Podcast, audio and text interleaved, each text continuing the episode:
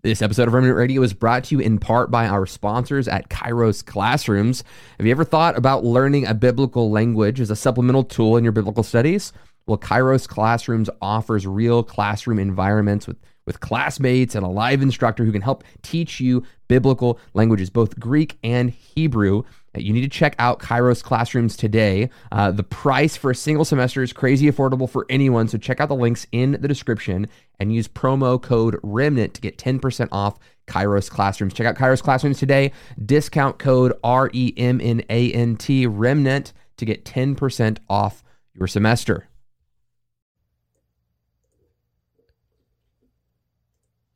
Hey, everybody, this is Joshua Lewis. Thank you so much for tuning in to this episode of Remnant Radio. I've got uh, Dr. Jordan Cooper on the other line from the Just and Sinner podcast. He's going to be talking to us today about Lutheran soteriology. Very, very excited about learning about this subject. Very excited. Uh, as, as we've been soteriologically homeless and are looking for a home. We are looking for a home. we are looking for a home. Before we dive into the conversation, we'll let you know what Remnant Radio is and what we're all about. Uh, we are a theology broadcast. We stream every Monday night, 8.30 p.m. Central Standard Time. Uh, and we also stream uh, Tuesdays, like today, from 4 to 5. It's our new time. Uh, we interview pastors and teachers from across the world, from different churches and denominations. I interview guys like uh, N.T. Wright, Wayne Grudem, Jack Deere, Craig Keener, Dr. Michael Brown. If you're interested in listening from all the theological spaces and learning theology and kind of challenging your theological echo chamber, Remnant Radio is the podcast for you. Hit the subscribe button and make sure to hit the like as we're coming out with content just like this.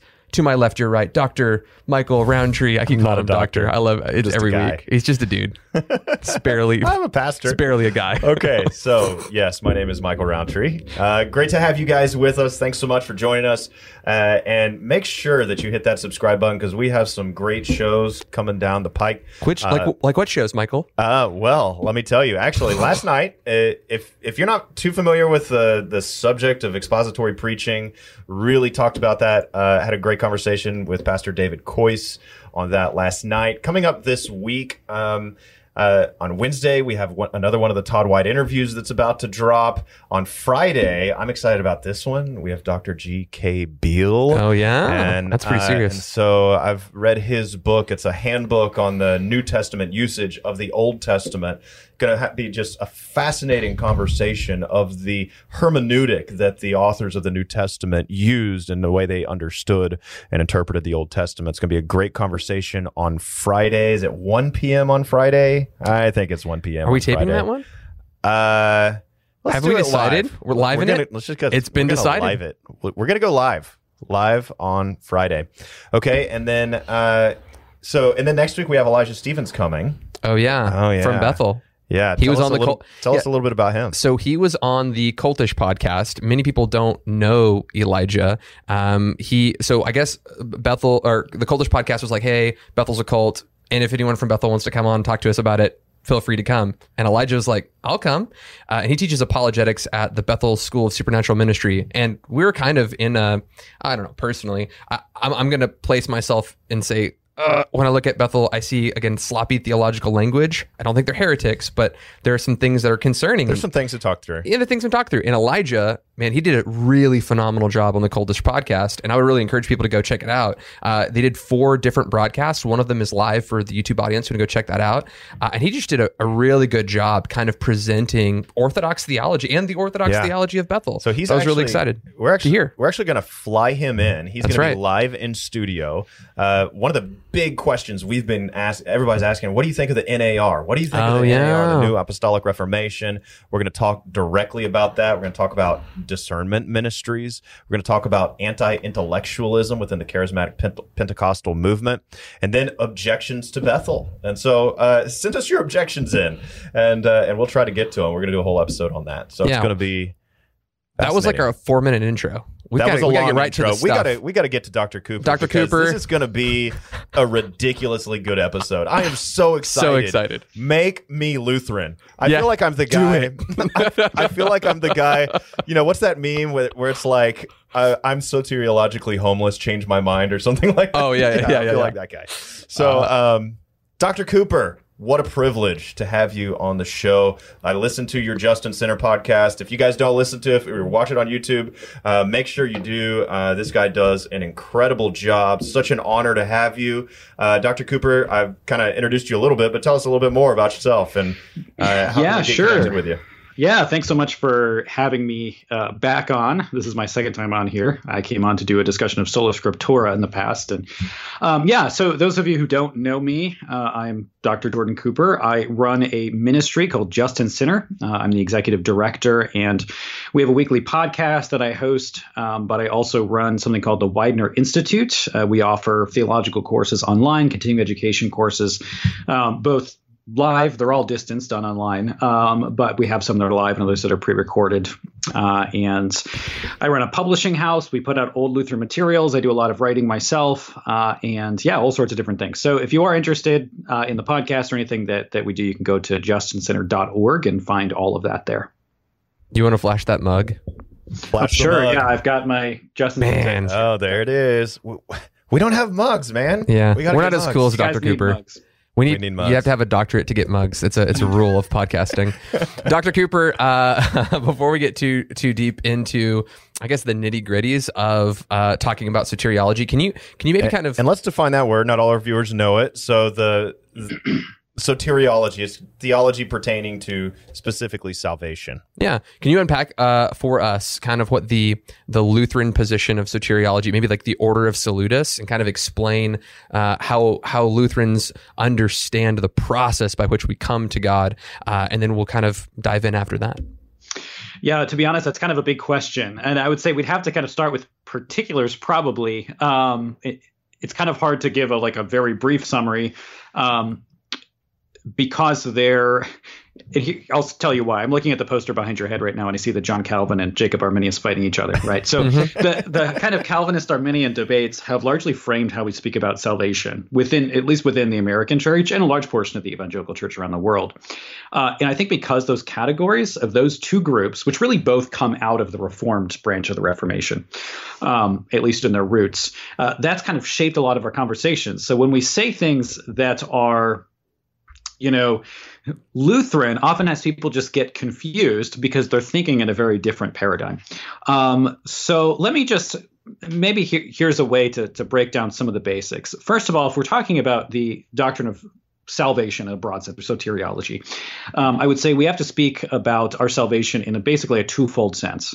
We have that which is objective and that which is subjective. Uh, and by objective, I mean uh, we can speak about the objective work of Christ, or what sometimes theologians call the historia salutis, right, the history of redemption. And from a Lutheran perspective, that which is done objectively in the life of Christ, particularly his life, death, and resurrection, that is accomplished universally and objectively for all mankind, all humankind, every single person, right? No one is excluded from that. Um, so, and that's what we call objective justification, is this idea that in Christ, he is justified, and as Christ is justified, the whole world is is justified in him. Uh, but then we have what is uh, the subjective aspect of that, the question of how then does the objective work of Christ that accomplished our salvation, how does that come to us individually? How does that come to us uh, personally? So, uh, in when we're talking about that, Lutherans speak a lot about the sacraments, right? So we have two things to talk about here. We have, on the one hand, the question of how does God bring that objective and universal work of Christ to individuals now in history, right? We're separated 2,000 years in history from where Christ was and what he did. So, how does that work come to us? And the answer to that, we would say, through the means of grace. Uh, so, we can speak about the Word of God and the sacraments. And so that's those are the I've used a language that's kind of a delivery system that God has used to bring His grace uh, and redemption to us.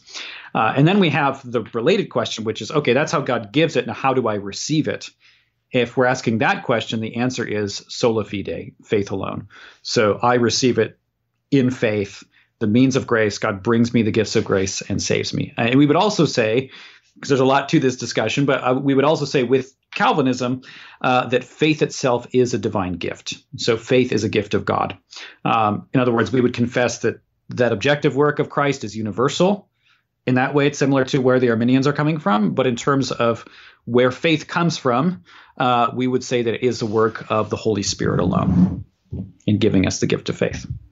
Okay, awesome. So, uh, so when we talk about the sacraments, so let, us say that somebody uh, somebody comes to you and says, "Well, well, let's talk about baptism then. Does does baptism literally save me or am i saved by faith and baptism is sort of like you know i'm kind of speaking from the re- reformed position right. here where baptism is uh, is a work in which i'm uh, in which it's an act of obedience okay right. whereas for you you use the the language of gift baptism is actually part of the gift and a means of grace could you unpack that a little bit for us yeah so uh, in terms of the first part of that question does baptism save? Would I literally say that? Well, Scripture says that, right? Scripture says baptism now saves you. I mean, First Peter, the mm-hmm. language is, is biblical. So the question, of course, is what does Peter mean by that?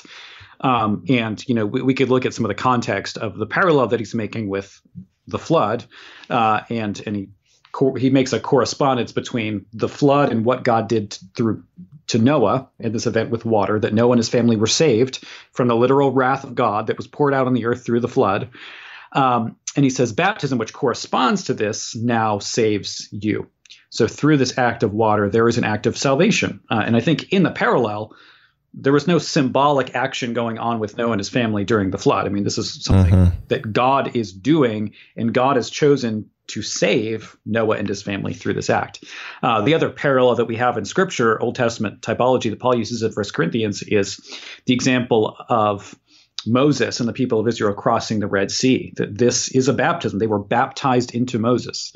This was no figurative redemption. This was the people of Israel literally being redeemed from their literal physical enemies and those who enslaved them. And that's why we have the tie between that and the language of baptism redeeming us from slavery, that is the slavery to sin. So uh, if you ask the question, does baptism save? Uh, I would say yes. And I, I, think we have scriptural grounds for doing so. Uh, but you, of course, get the question that you're asking, which is, well, is it a work though? But we're not saved by works. That's kind of isn't that kind of Luther's whole thing with the Reformation, the whole being saved by faith alone, not works. He knows the follow up uh, questions. Yeah, yeah. I have these conversations all the time, right? So people are always asking this, uh, and what we have to do there is distinguish between baptism as we say, okay, if, if you're going to say baptism as a work, whose work is it? Is it my work of obedience? Because if it's my work of obedience, then absolutely it does not save, because I'm not saved by my works. But if baptism is actually God's work, something that He does to save me, then we absolutely can speak about baptism saving. So there's no mm-hmm. contradiction between saying we are saved through faith alone and saying we are saved by baptism any more than there's a contradiction between saying we are saved through faith alone and we are saved by the word of God which usually people understand okay they understand that the word of god can be a means that god uses to save us. Um, and, and, we would place baptism kind of in the same category hmm. interesting so um, when we talk about depravity, um, total depravity would be the way a Calvinist talks about it. And really, as far as I can tell, Arminians are, are very comfortable using the language of depravity when talking about the nature of humanity. Uh, I think we're all on the same page with depravity as far as like partial Pelagians. Nobody's going to choose God on their own. Nobody, yeah. Like Romans 8, where the natural, we're hostile to God in our flesh, right? right. So, uh, Right. So, so, so, we all kind of agree, uh, at least there is a, a large agreement within right. Protestantism about depravity. Mm-hmm. Um, uh, th- that being said, the, the nature of grace and how grace works seems to be uh, a strong disagreement between Calvinist Arminians. Uh, Arminians would say, hey, there's a prevenient grace that is drawing us. A Calvinist would say there's an irresistible grace that is selecting us. Um, uh, how would a how how would a Lutheran understand the nature of grace? Is it right. resistible? Is it prevenient? How would you articulate that? Yeah. So as we're speaking about, yeah, first that that baseline problem of depravity, right? So there is broadly agreement within, and it's really not even just within Protestantism, within Western Christianity as a whole. Um, so I mean, within the entire Augustinian tradition. So that would be, you know, our, from Arminians to Roman Catholics to Lutherans to Calvinists, we really do have agreement on on that point. But I think you're right to then identify the core of the issue is not so much what did sin do to us, though there are some disagreements there as well when you get into the particulars. But generally, mm-hmm. all of those traditions are going to speak about faith as only being the human creature only being able to receive faith because of some prior work of God, right? Not by natural powers. Mm-hmm. Um, so we wouldn't use the language of irresistible grace that Calvinism would. So if you're going to make that distinction between, say, the kind of irresistible or effectual grace that the Reformed will generally use, or prevenient grace that the Arminians use, uh, if you're going to use a specific term to identify Lutheran grace, it would be maybe sacramental grace. Uh, and that is that God works faith through the means of grace. And by means of grace, we identify basically word and sacrament. Uh, the, Luther also was clear, by the way, if you read uh, his small catechism, that the the efficacy of the sacraments is in the word itself. So baptism saves through the word of God. In other words, the, God has attached his word to the water, his word being the specific baptismal formula. I baptize you in the name of the Father, Son, and Holy Spirit. And with the Lord's Supper, we would say, you know, the, the words of institution. Um, so it's the word of God that works through the means of grace and through his word in the means of grace, the Holy Spirit creates faith within us. But that is not done in such a way that it is irresistible. So it is, in fact, resistible. Um, so it, it's confessed by Lutheran theologians that God certainly can work irresistibly. He could work irresistibly uh, if God is working according to His His power in an absolute sense, of course, God is irresistible.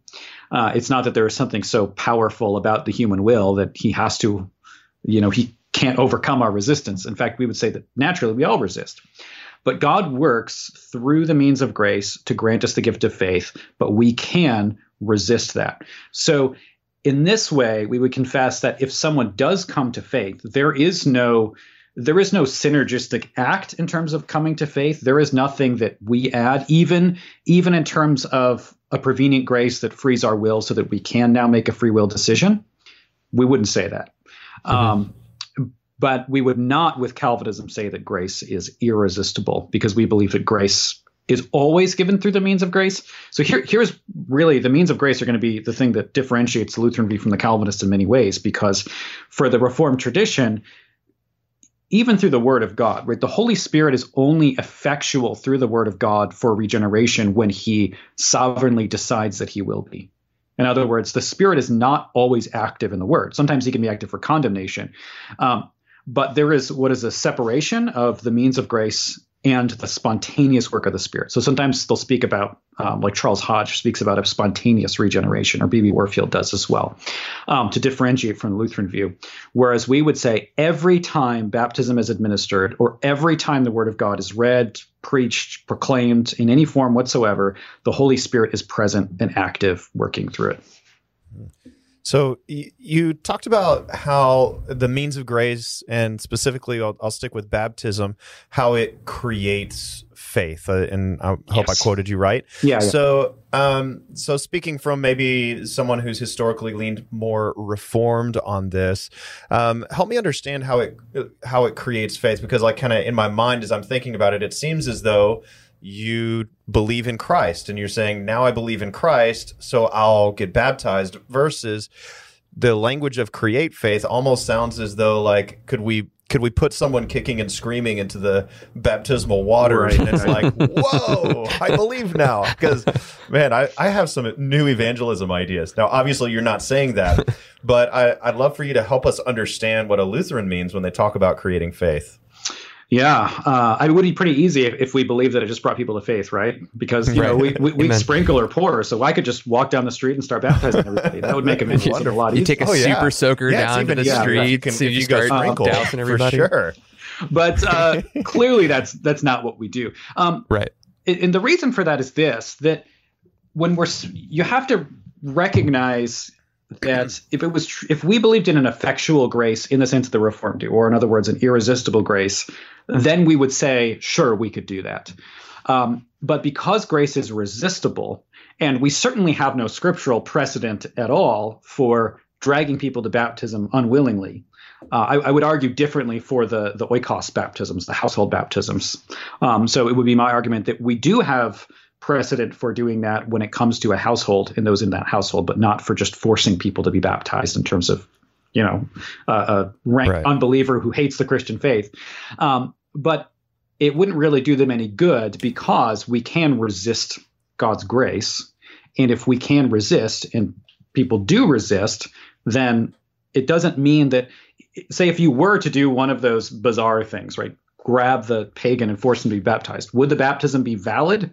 Well, I mean, sure, in the sense that the water's there, the word is there, it's the objective promise of God.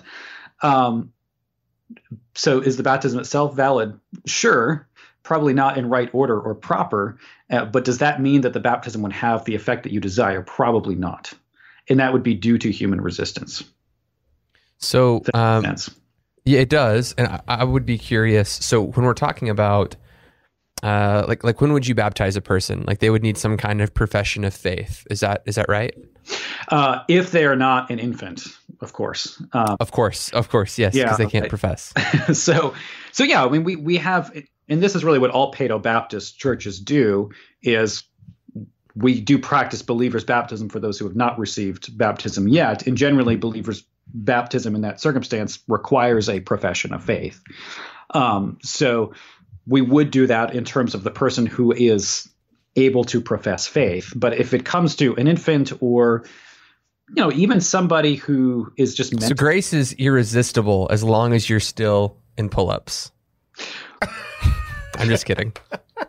Well, there, there's a, there's a question that people often ask about that because it is the assumption that yes, if your infant is baptized, then your infant is saved, and I, I do think that that's that seems to be the scriptural assumption when we look at the example of things like household baptisms. Um, you know, and, and I'll point to some of the same passages that a Presbyterian would in that question. Right. Um, but so Lutheran theologians have have wondered about that. You know, why is it that we have considered infants as saved, but also uh, recognize that we other people can resist the grace of God in baptism?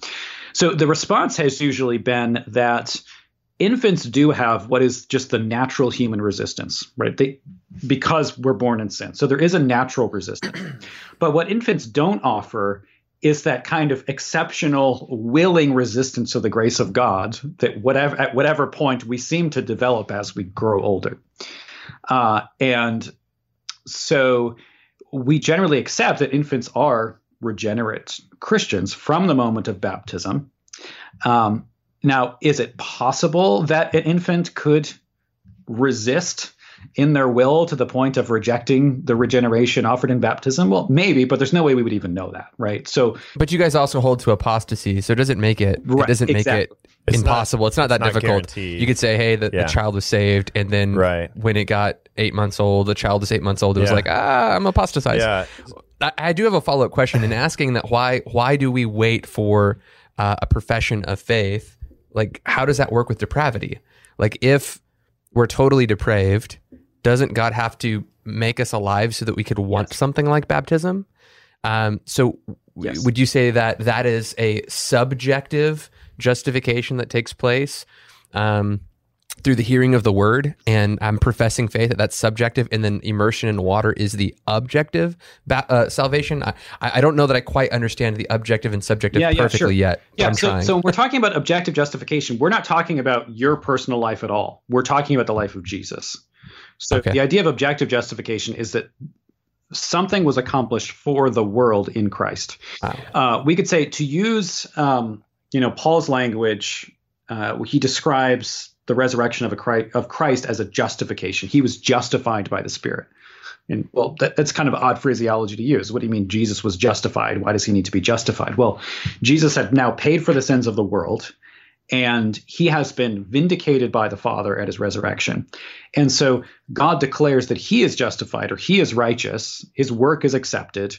Um, and how some Lutheran theologians have spoken of that resurrection of Christ or that justification of Christ is it's kind of it's an absolution of the whole world in Christ.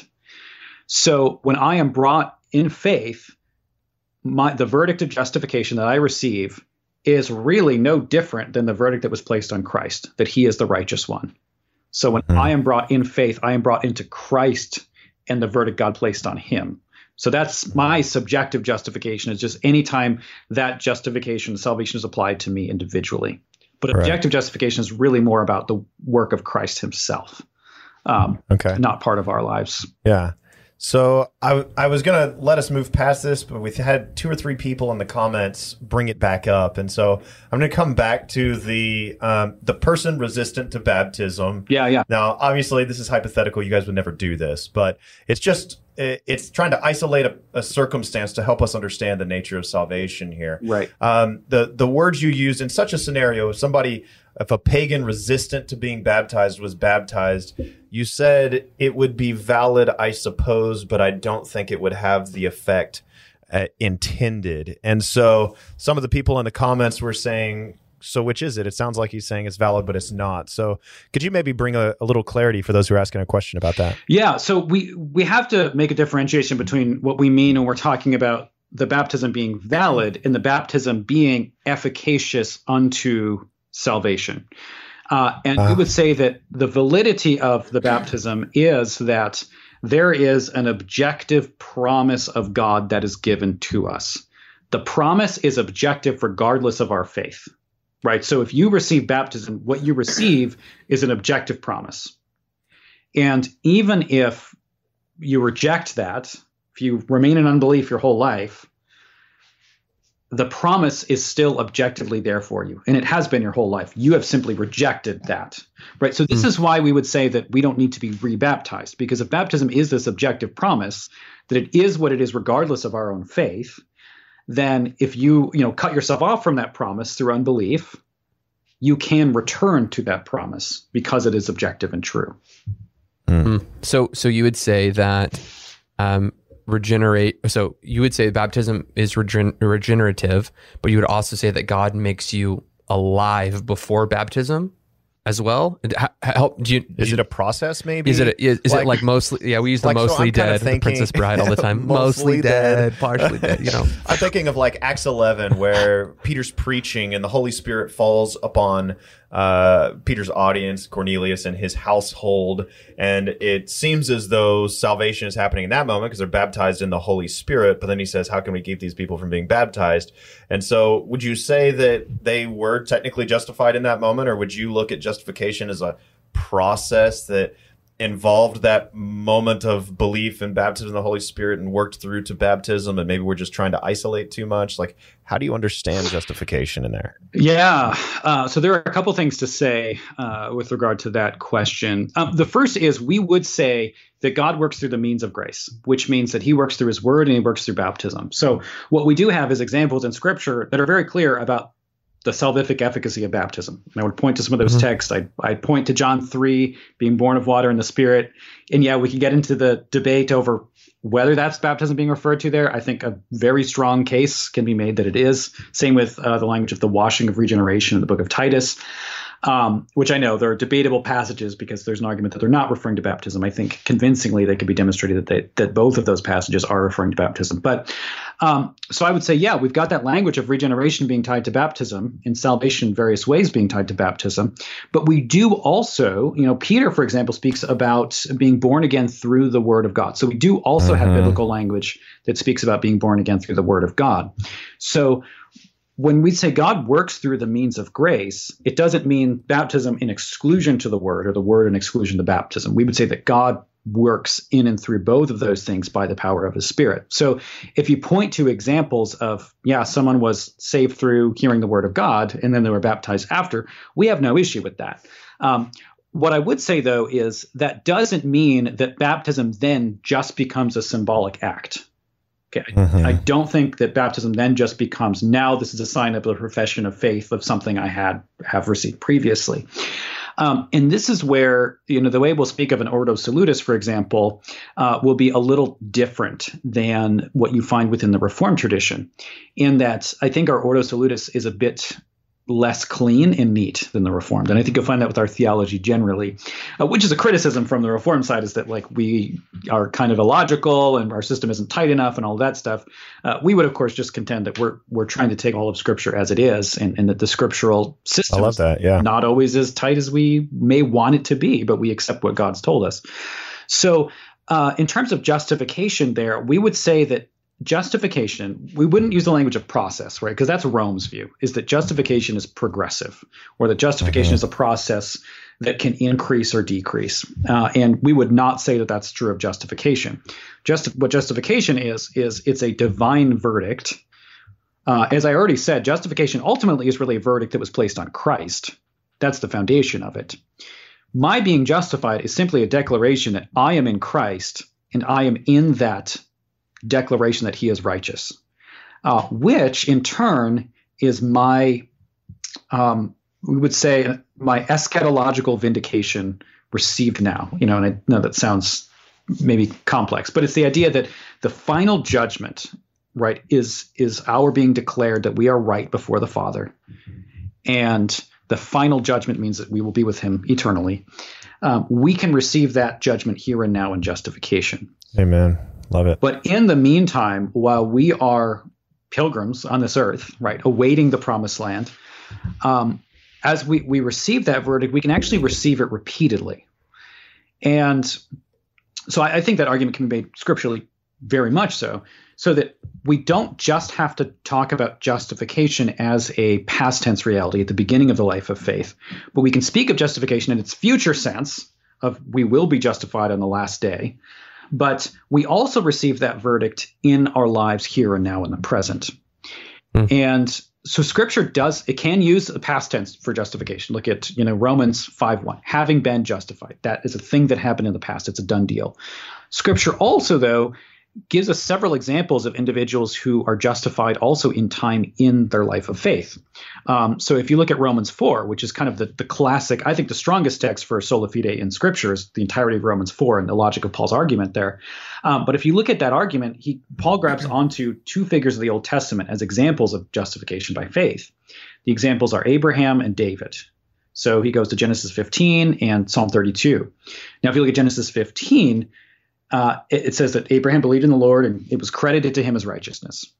Right, Genesis 15:6, pretty pretty popular, mm-hmm. famous text. Well, when did Abraham's life of faith begin? Clearly not in Genesis 15 at that moment. Mm-hmm. I mean, Genesis 12 is a story of Abraham. He leaves his homeland to follow God. He's used as an example of faith in Hebrews 11 in Genesis 12. So his justification happens in Genesis 15. Same with David. What do we see? A, a psalm about, uh, you know, blessed is the one whose sin is covered, his transgression is right. forgiven. It's an example of, of being in a place of repentance and receiving forgiveness. So, in other words, we have to recognize that the grace of God in even that verdict of justification and the forgiveness of sins is something that we receive continually. So we can't just put it in, in this punctiliar sense that one event that happened in our life and then that's it. Why is it that we pray for forgiveness daily, right? Why in the Lord's Prayer do we say, forgive us, forgive our sins, right? Instead of just saying, thank you that my sins have already been forgiven. Um, and, you know, Paul uses in Romans 4 that Psalm 32 example of as forgiveness of sins as really a synonym for justification. You know, justification has other you know things tied to it as well. But um, but when we think of the forgiveness of sins, we're thinking justification. So if you need forgiveness daily, then you need justification daily, which means it not that it's a process, right? Not that it's progressing because it's perfect. That's the whole point of it. But it's really the the verdict of the last day breaking into our present reality here and now. And it does that day by day. Mm-hmm. And the means of grace are means by which God brings that reality to us yeah. And so we could say that, yes, you are justified through faith alone. You hear the word of God. The Spirit has, you know, given you faith. Your baptism then does not just become a symbol of some prior reality, but that is an additional means of grace that God gives mm. you. Hmm. Okay. So I, I totally I get exegetically what you're saying. Genesis 15 yeah. totally is not the beginning of Abraham's life of faith. Uh, his beginning of life of faith would be Genesis kind of end of 11, beginning of 12. Right. And so, uh, and so I, I, I love that exegetically. I think it makes sense. Um, theologically, that's where I have trouble with it, and, and maybe kind of help me here. Uh, what I mean by theologically on this is I have these kind of categories in my mind of I have been justified. I right. am being sanctified and I will be glorified. I have been saved, am being mm. saved, will be saved. But justified is this kind of past tense thing that occurred in my life. And I, I know that I've, I've never outside of listening to your podcast, my exposure to Lutheranism is not that great. So, can you help me understand just theologically? Like, would you just say, "Well, Calvin's wrong on that," and you're just influenced by Calvin? I mean, just kind of help me understand that. Yeah, I actually think it's it's somewhat problematic when we distinguish the terms in the way that we do of uh, sanctification, justification, glorification, because actually every single one of those realities has both a past, present, and future aspect to it. And you know, I think this is some of the problem of having a really strict Ordo Salutis, uh, and, and, I, you know, I, I, think an Ordo Salutis is helpful, and I do think we have to make distinctions between these these various aspects of, of redemption. But for example, you know, sanctification. We we usually use the term sanctification to refer to right this ongoing process, right? This is what life is now, right? Then was justification in the past. Now my life is sanctification. In the future is glorification.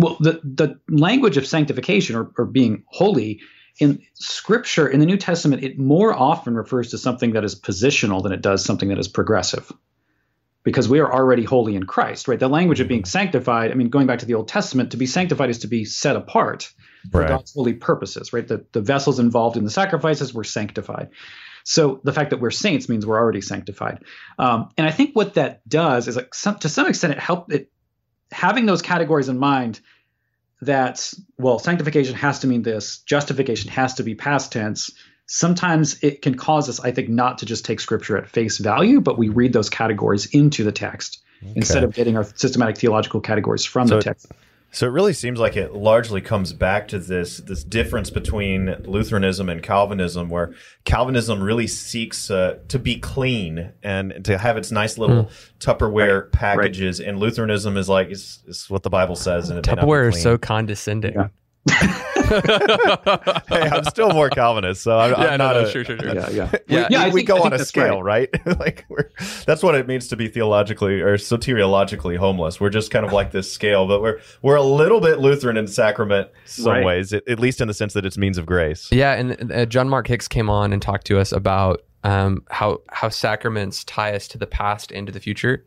You know, um, when it talks, you know, we talk about uh, uh, even even taking the uh, the elements when we're doing uh, communion or taking the Lord's table or the Eucharist. We we look back to His death, but we're doing right. it proclaiming his coming. And he talked about the the assembly of the church. And and we assemble in the same way that God is coming one day to assemble us from the four corners of the earth. When we caught up with him talking about a future day. So in right. talking about justification thinking of it as a past tense thing but also thinking of it as a future tense thing like Israel eating in the present manna that tasted of honey when they were going to the land flowing of milk and honey as yes. kind of a, a, present promise of something that is future. Um, I, that actually makes a whole lot of sense to me after having that conversation recently. Yeah, um, yeah. I mean, we would say that. You know, I think that ties in well to the sacraments as we're speaking about. You know, as, as you're pointing out, you know, I think of baptism as a great example of this, right? Because in baptism, we are actually being brought into the reality that is Christ's baptism. Right. right? Christ mm-hmm. received the Holy Spirit at his baptism and he is declared the beloved son of the father. In our baptisms we receive the spirit and are declared the beloved son of the father because we are brought into the reality of what happened in christ. And then that also is a prefiguration of the the future realities of, of new heavens and new earth as well. And we even have this you know picture of the spirit hovering above the waters in creation. So it points us forward to that reality of new creation. Um, and so that's true of I think most aspects of the Christian life. I think I would say that you could even say the same about glorification. Now, we, we tend to think of glorification as just future. Um, but the idea of glorification really is rooted in the notion that we share in the glory of God, right? God, You've done a lot of work on theosis, right? I, I have, yes. Um, so I, I have a book, uh, Christification, a Lutheran approach to theosis. Um, and I have a more a book that I just finished recently, which I think is a lot better than the first one, um, but it's not out yet. But uh, it, it, I've done quite a bit of, of reading on this subject and thinking about this. Um, but think about so that idea of theosis, which is very common in the church fathers, is essentially glorification. It's mm-hmm. essentially saying there's an aspect of our heavenly existence in in our the beatific vision, right? Our presence in, in God in front of His holiness, His glory. Um, there is an aspect of that that we receive today. So think, for example, about uh, when Paul is writing to the Corinthians, and he he has that um, he grabs onto that story about Moses, Okay, so here's a great example of glorification prior to the eschaton. Um, Moses, when he goes on Mount Sinai, is there before mm-hmm. the glory of God, right? And to such an extent that his face shines with the divine glory. Uh, and, you know, he comes down the mountain and nobody can look at him because his face is shining so brightly. So he has even this physical transformation by through being in the presence of God. And you have this imagery of kind of ascending to heaven as you go on the mountain and those kind of things. Um, and of course, you know, we may think, well, that that's you know just Moses. It's not like we see Christians, you know, reading scripture and coming away from that having their faces glowing, or at least I, mean, mm-hmm. experience. Michael is quite a luminous when he yeah. came into the studio this morning today. I was really in the word. Yeah, but uh, but Paul grabs onto that theme when he's writing to the Corinthians and, and says that we are being transformed into that same glory day by day. So we could even say that glorification has this present day reality too. And even we can go back to the life of Christ because who was the ultimate, you know, what's the ultimate manifestation of the glory of God is God's Son. Mm-hmm. Um, and you know, especially if you look at John's gospel, he uses that that that language of glory pretty consistently with reference to Christ, particularly the cross. So where the glory of God is manifest in Christ, so we're looking past, present. We now, as we are in the presence of God, specifically in the presence of Christ, we're being transformed into his glory. And then on the last day, that will become a visible reality.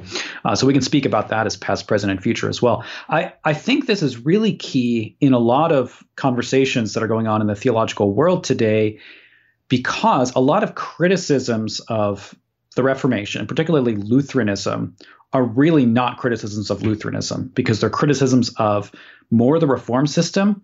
So I would point to N.T. Wright, for example, who is often criticizing the doctrine of justification, reading of Paul in Luther. Um, and, you know, I think to some extent he's reading Bultmann into uh, Luther. But beyond that, I think he's really thinking in terms of this very strict once for all ordo salutis, and he doesn't see that present tense justification reality that's that's very much there within within the Lutheran tradition. Hmm. Okay. I wonder if we could shift gears toward the atonement specifically. We have a question from Dustin Neely, one of our regular viewers. He says, "Do Lutherans hold to penal substitutionary atonement? Is there a, Lu- a Lutheran distinction in the way they define it?" So maybe you could explain for our viewers what is penal substitutionary atonement and the Lutheran understanding of it specifically. Yeah, so penal substitution is not really language that we use that often. The language of penal substitution tends to be more a reform language, or the idea that Christ is punished on on our behalf. Uh, specifically for the Reformed, it implies the notion of his um, receiving the wrath of God upon himself on the cross in place of the elect specifically. That tends to predominate a lot of the Reformed conversations about the atonement. Um, in terms of how Lutherans formulate the atonement, we largely agree with the presentation in that we believe that Christ uh, suffered on the cross and he paid our penalty on the cross, but we would say it's a universal thing. But we tend to use language of the, the phrase that's used among Lutheran theologians is a vicarious satisfaction. So mm-hmm. we speak about Jesus satisfying the demands of the divine law, the demands of God's law, right? God's law demands death. We owe God death because that's the punishment that he gave due to sin for violating his law. We see that in the garden. Um, and to use Athanasius's language, there is a debt of death that we all owe to God uh, Christ mm. vicariously in our place dies that death that we deserve uh, on our behalf. And in faith, we receive that so that we don't have to face that punishment ourselves. So it's very similar to how the Calvinists speak, but it tends not to, we just don't tend to use the language penal substitution very much. Sometimes you'll find Lutherans using it. Um, and I think there's more probably it's the difference of maybe be more an emphasis than than actual um, you know theology. We would tend to emphasize satisfaction of the divine law rather than emphasizing the appeasement of wrath. Mm-hmm. but it's not that but those yeah. things are all tied together too. So it's not like we, we would say that's not that's not true. Okay now, it was Christ's physical death the specific payment, like we deserve to physically die and Jesus paid, or or is it somehow like you know in Revelation there's the first death and the second death? Is he is he taking somehow like our eternal wrath upon himself on the cross? Would you, uh, what, what would you say about that? Yeah, I mean, definitely, you know, the death that's implied in you know Genesis three with the fall, I think is not just physical death but there certainly is a spiritual death that happens. Uh, as spiritual death being removed from the presence of God as they're kicked out of Eden. Uh, so yeah, w- we would certainly say that that is there's both physical and spiritual death that are punishments of sin, and Christ does take both of those upon himself. Okay, so uh, I'm curious. Uh, Iffy uh, is a, a regular uh, viewer of ours. He he saw that you were coming on, and he, he really likes your content. So he asked me a couple questions. One of them was really interesting. Um, is a Lutheran doctrine of election is it is the same as Calvinism, or do you guys define election in a different way? Yeah, so uh, the Lutheran doctrine of election is not the same as Calvinism, and it's not the same as Arminianism.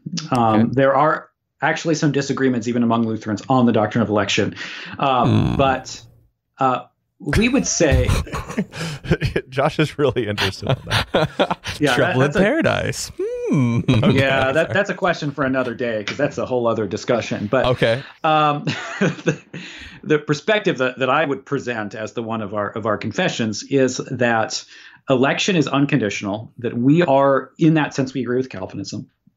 That those who are elected unto salvation are elected uh, not because of any worthiness in them at all, um, so our confession, specifically in the Formula of Concord, Article 11 on the doctrine of election, um, specifically cite two causes of election, and those are the grace of God and the merits of Christ.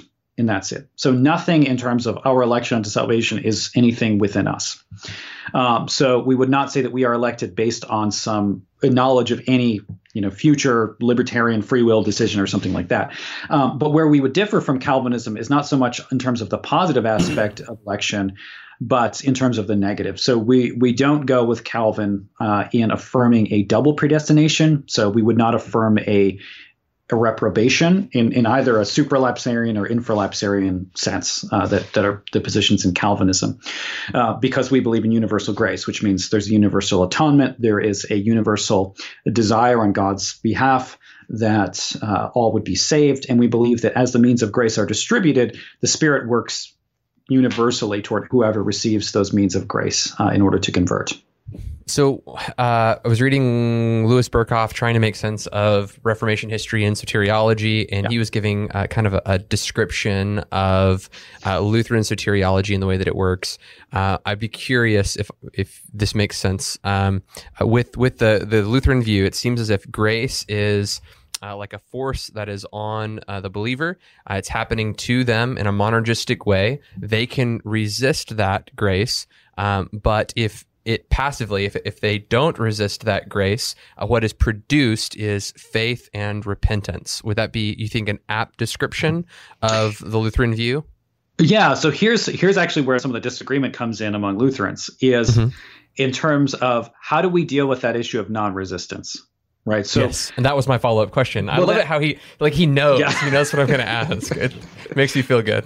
Well, that that's the difficulty. So that's where there's actually a little bit of disagreement among Lutheran theologians. Um, so some have argued that at that point that's exactly right. So we can't do anything positive uh, in, in terms of a movement toward God grace, but we can just not resist, and then God's grace is efficacious. Uh, but we also have the question of natural resistance. And if we just have this natural resistance, and that's part of what we mean that we're in bondage to sin, then can we really cease resisting? Because that doesn't that again make it just our doing again? Or in other words, mm-hmm. does it mean that you know I'm a Christian and the person next to me isn't because they resist? There's something good enough in you yes, to, to, not, not resist. resist. Right. Ah. Um, so that's that's a question uh, that gets pointed out there, and ultimately I think we would even say, I would say at least, that really our non resistance itself is still a work of, of God too.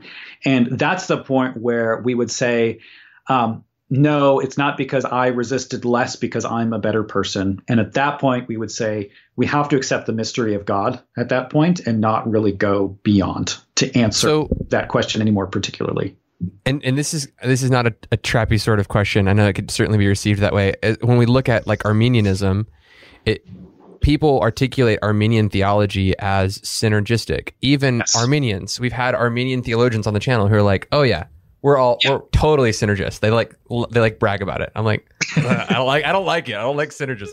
Like the whole yeah. term, I just makes me uncomfortable. I don't like it. Yeah, uh, probably because I love Luther. But um, w- when if if we're going to go with that definition of not resisting versus allowing this grace to happen, uh, wouldn't that also make an Arminian a monergist? Like if we're if we're going to use that same kind of And category let's let's and talk define about the terms too. Okay, so monergism, um, salvation that takes place is it's a gift of God alone. Synergism, I work with God.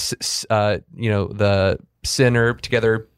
Uh, like uh, it, it literally means together work. Synergism, the word means together work. There's a cooperation there's a- on the part of the human being. God works But the people would salvation, tend and to man works define the it salvation. differently. Some would, Yeah. some would say synergism automatically like makes you not a Christian because you're putting your works in with it. But others would say, well, I mean by synergistic, I'm cooperating with my faith. yeah, so I've heard it articulated both ways. monergism. so how would you God's work. define monergism and synergism, Yeah. uh, Dr. Cooper?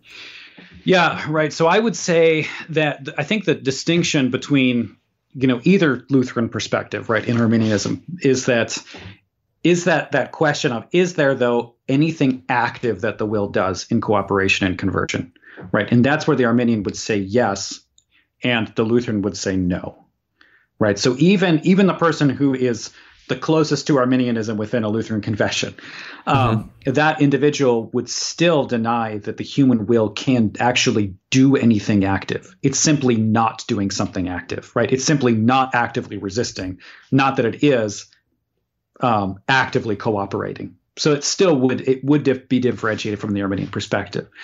Um, the perspective I would come from more so as I as I've you know articulated is is more that I would say no. Ultimately, I think we do have to come down to say that the only reason one does has non-resistance is the grace of God working in them. So we can't even take credit for that either. Hmm. Um, that that's where I would come down on that on that question. But no one who's coming to that perspective would openly say they're a synergist in the way that an Arminian would. So yeah, it the question of Arminianism and synergism, or sorry, uh, monergism and synergism, sometimes can get a little confusing because there's the historical definition of the terms, and then there are the various ways that theological traditions kind of try to redefine the terms. So historically, That's usually the issue, isn't it? it is. It is. Right. So when we're talking about the issue, really, we're talking about those who are coming more from Augustine's perspective to say that we can speak of faith as a divine gift, and the synergists are those who are saying that there is a cooperation with God's grace, but particularly we're dealing with the issue of conversion, just conversion, because we also, I think, can validly speak about cooperating with God. I mean, Scripture uses the language that we're co-workers with God. It, it says Absolutely. that, right? So, in some contexts, that's not a bad thing. Um, Right. And when we're talking about the realm of sanctification, we can't speak monergistically in the same way because it gets more. Mhm. It, I think the question gets a lot more complicated because now we are cooperating, but we are also cooperating only with the new powers the Spirit's given us. So it's not autonomous human free will cooperating, but it's still cooperating. Um, so I think w- we have to define largely what we mean by monergism and synergism in these discussions. I've heard Calvinists say if you believe you can fall away from the faith, you can't be a monergist. Um, to me, that makes no sense because now Augustine is no longer a monergist, um, and only Calvinists are, which, which I think is a Dang. major historical problem. I love it. I love it when like Lutherans are like, "Yo, like Augustine's more our guy than your guy." It is- It's like that always makes me so happy That- when he's that's like, actually like the historical argument of the church in the West, "Yeah, right? yeah." Lutheran was Augustinian. Back up. Like you don't know what Yeah. you're talking about. Okay, so absolution. Like this is something that non-Lutherans are like, wait, what is that? Could you talk to us about what is it? Does it have Hmm. a part in salvation? Uh, absolutely, yeah. Um, here is an area. No pun intended. Absolutely. Yeah, there you go. Uh, no, I, I think absolution is is a very clear area where just a lot of the church doesn't have much to do with a certain text in scripture that are that are there and pretty blunt. Um, so we have in scripture this idea of the keys of the kingdom of heaven, right? Matthew 16 and then Matthew 18, that's addressed. John 20 is another passage that we'd look at in terms of absolution. Um, and Matthew 16 has unfortunately been used so often with debates about the papacy that oftentimes that's where we center our discussions and we just fight it out of like, well, are the keys given to Peter uniquely? And who was Peter? And what's the connection between Peter and rock? But we kind of miss the point of the text um, because the point of the text really is to say that, first of all, there, there are keys that are given to Peter.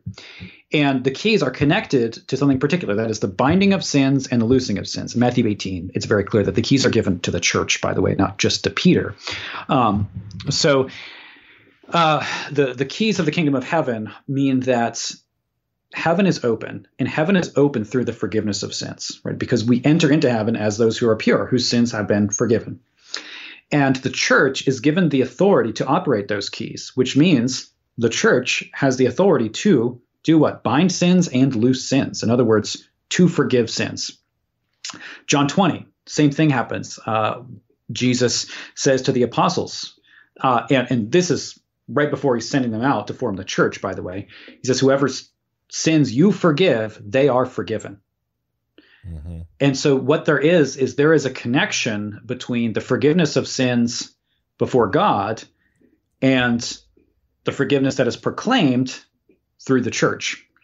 Mm-hmm. So, and he doesn't, I mean, the, the language is clear enough in all of those texts that and, and, I know that there are arguments that it means something very different from what it what it actually says but if you read any major English translation they're all going to translate those passages in basically the same way because it's unambiguous what what's going on there uh, and that is that as the church forgives sins the keys are operated which means that the forgiveness of sins from heaven some heavenly reality is being enacted in the church here and now. It is not just that the pastor or someone in the church is to remind people that their sins are forgiven somewhere else. That's not at all the language that Jesus uses. So, if you're going to be straightforward with the language of Christ himself, I think it's very clear that there has to be forgiveness of sins that is actually given through the church, through what we call the office of the keys. So, in other words, in absolution, the pastor because we believe that the pastor it's not the authority of the pastor as you know uh, being an alter christus in the roman catholic sense or something. Um, there's no indelible character placed on the pastor but the pastor is the one who's called to operate the public functions of the church. So in that we would say that it's then the pastor's role to be the one to use this office of the keys which means that the pastor uh, can indeed say to to the repentant sinner your sins are forgiven and can even more bluntly say, I forgive you all of your sins.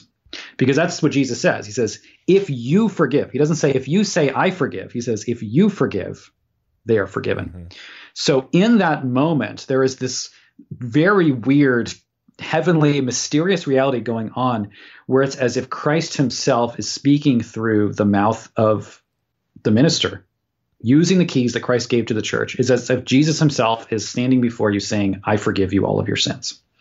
Um, so that, in short, is absolution. I know that probably leaves a million questions uh, because it's such an odd thing that it's not done in yeah. Protestantism. Well, it'll have to be something we have you come back on for. We've only got like four minutes left, and I really want to ask the apostasy oh, question. Man. Like I gotta, apostasy I gotta, question. Gotta get to the apostasy question. So this guy's obsessed with uh, apostasy. Grace. Yeah, you. Michael makes it sound like if I, like Josh believes that if you don't read your Bible this week, you're going straight to hell, or if if you stub your toe and have a bad thought, you're you're gone, which is not at all what I think. Um, uh, I would define apostasy as denying. It, it, would be ongoing thoughts all day long. Yeah, it would just, three of them in a row. Uh, so okay, I'll let you get to it. Uh, uh, it would be it would be the the the denial of the Son, the denial of the resurrection, the denial of Christ's deity, mm-hmm. like the the essential Christian faith. It would be a person who who willfully chooses, no, I I reject, I deny, or yes, I actually believe this, but I I fully willfully choose to uh, to live in opposition to this this truth. Um, how would a Lutheran understand or even define what is apostasy, and, and what what kind of text would you go to to kind of uh, articulate this? Yeah, so I think Scripture is unambiguous on this point. It, it's I, I, don't think it's an unclear issue at all uh, that there is the reality that you can fall away from the faith, and I think there. I mean, there are numerous scriptural passages that deal with this. The entire book of Hebrews is written is written to deal with this question. So if you want a place Amen. to go, look at the book of Hebrews. I mean, that, that's the entire argument is Christ is your redeemer, he is your mediator, you are part of the new covenant, and the new covenant is better than the old covenant, so don't fall away. Uh, none of the argument of the book of Hebrews, and even just the basic premise, makes any coherent sense if he's dealing with some either hypothetical possibility or if he's dealing with just some kind of external membership in in in the covenant, but you're you've never really been saved. Christ has never really been your mediator or anything mm-hmm. like that. The, the, argument just falls apart. It doesn't work. Um, but also just the straightforward language of many places in Scripture. Uh, Galatians, Paul talks about those who have been cut off from Christ. They've been severed from grace. So you, you're fallen from grace, severed from Christ. Well, that's interesting because language of being united to Christ is pretty central to the book of Galatians in terms of how Paul understands salvation. So there's no reason to think that being united to Christ in Paul's thought in Galatians can mean anything other than being united to Christ in faith. In other words, being saved. Um, so those are a couple of the passages that, that I would point to. I mean, there there are a bunch. You can go to James has passages. I mean, I honestly every single book of the New Testament. I maybe not Philemon, but uh, just about every single book of the New Testament has passages on this on this. Um, and I think it really. I would just say it's a straightforward reading of the texts that that says that. So, can you fall away from the faith? Can you apostatize? Yes does that mean that like you're constantly in danger every day? If you sin too many times one day then you're gone and then you got to repent and you're in and you're out and you're in and you're out. No that's clearly not the case because when you look at those texts we're talking about people who very seriously engage in unrepentant sin and or fall into open heresy. So it doesn't mean that people are kind of falling away and in and out all of the time of, of a state of grace but there is the real possibility that one can indeed resist and reject God's grace, which goes into our contention that grace is resistible. That even mm-hmm. means that you can resist grace even as a Christian, even to the point of falling away. Mm-hmm. There's so much more that we could hit on with the apostasy question, with the absolution question. So maybe a future episode, but we want to honor your time and yep. it's been about an hour. And so this is the part of the episode where we like to just kind of gather our thoughts. And Dr. Cooper, in a moment, I want to give you an opportunity to maybe just summarize everything, kind of like your nutshell, biggest takeaway you want people okay. to, to, go home with. And then, uh, Josh, maybe you could do the same thing is my, my nutshell. Can't, it can't be on apostasy. My, my nutshell is going to be. Josh and I keep we go back and forth on apostasy a lot. So when he says we go back and forth on apostasy, what what he means no. is that we argue about apostasy, we not argue. that we commit apostasy every other every other week. Jeez, Louise. Except in your theology. oh Sorry. my gosh. Okay. Um, no, I, I. So give us your, my your kind of nutshell closing thought. Is that Lutheran soteriology makes a whole lot of sense to me if they would just not do regenerative baptism, I'd be in, and and maybe you can work on me. I'll I'll, I'll see. I'll absolution pray about it. too. Uh, I don't know. I've got I got to think about. it. But see, absolution, that. I wouldn't say is part of the ordo salutis necessarily. It's just how the means of grace works within their church. Yeah. I think. Um, okay. and Dr. Cooper's closing thoughts. And Dr. Cooper's going to say you're going to yeah. disagree with all yeah. the his, all his those thoughts were no hundreds that's, of that's years of church church history and baptismal regeneration. Pro, but we won't like, go there. I'm I'm evangelical American Protestant. Like I just I can't I can't I make that kind of jump just yet. It's, it's going to take. we time. need you to work on us more, Dr. Cooper. Yeah, uh, Dr. Cooper, what are your thoughts? Yeah, um, a lot of stuff that we covered here. Uh, I know it's a there, there's so much that goes into these discussions. Uh, it's hard to kind of to summarize, but you know, I would say that if I could make any summary statement about what our basic view of salvation is after this discussion, you know, I would say that we need to preserve what are two really essential biblical realities. One is that grace is universal, uh, and this is the reality that Arminians grab onto, and they see the text that say things that certainly sound as if grace is universal. But we also need to hold on to the other biblical reality that Calvinists see in the text, and that is that salvation is completely a work of God, that we are passive in it, we are not you know active in our conversion that is god's work uh, alone. So uh, we have to hold together both of those realities and i think the way that we hold them together is through this understanding that god works his grace through the means of grace while doing so in a way that it is resistible. Yeah well just next week we have um, Jeff Durbin coming on the show. So I'm going to make a graphic this week. Who's got a better beard, oh, Dr. Cooper Ooh, or Jeff Durbin? That, and then people can vote on that because someone brought it up in the comments. and by the way, I was I like, got to give Josh props on like your graphic game lately oh, is pretty good. It's been, it's been pretty good. It's been pretty good. I'm not going to. Yeah. honor, honor where honor is due. um, Dr. Cooper, thank you so much for joining us. And uh, one more reminder everybody, please like, share, and subscribe to this channel. Yep. Subscribe to Just and Sinner as well. And uh, and please consider in the uh, yeah in the description, you can see it right there on the screen. Uh, just donating maybe five bucks a month or 10 or 20, whatever you want on Patreon. It really helps us continue to create this kind of content. You so. get some exclusive content on Patreon. Like Michael is going to tell us about Wellspring Church, how we started the podcast podcast of Remnant Radio, people who've had I'm testimonies, going to share my all kinds of really good stuff. Okay, yeah. So lots of great stuff, and we have a special extra episode this week on Friday. I think it's one o'clock. It could be two, but you'll see the graphic coming up uh, on our YouTube channel real soon with uh, Dr. G. K. Beale talking about the New Testament usage of the Old Testament. Going to be really exciting. Yes. Dr. Cooper, thank Very you excited. so much for joining us. We really appreciate it. Yeah, thanks, guys. It was fun. Okay, Cool. God bless you guys. We'll see you Have a guys great next week. time. Blessings.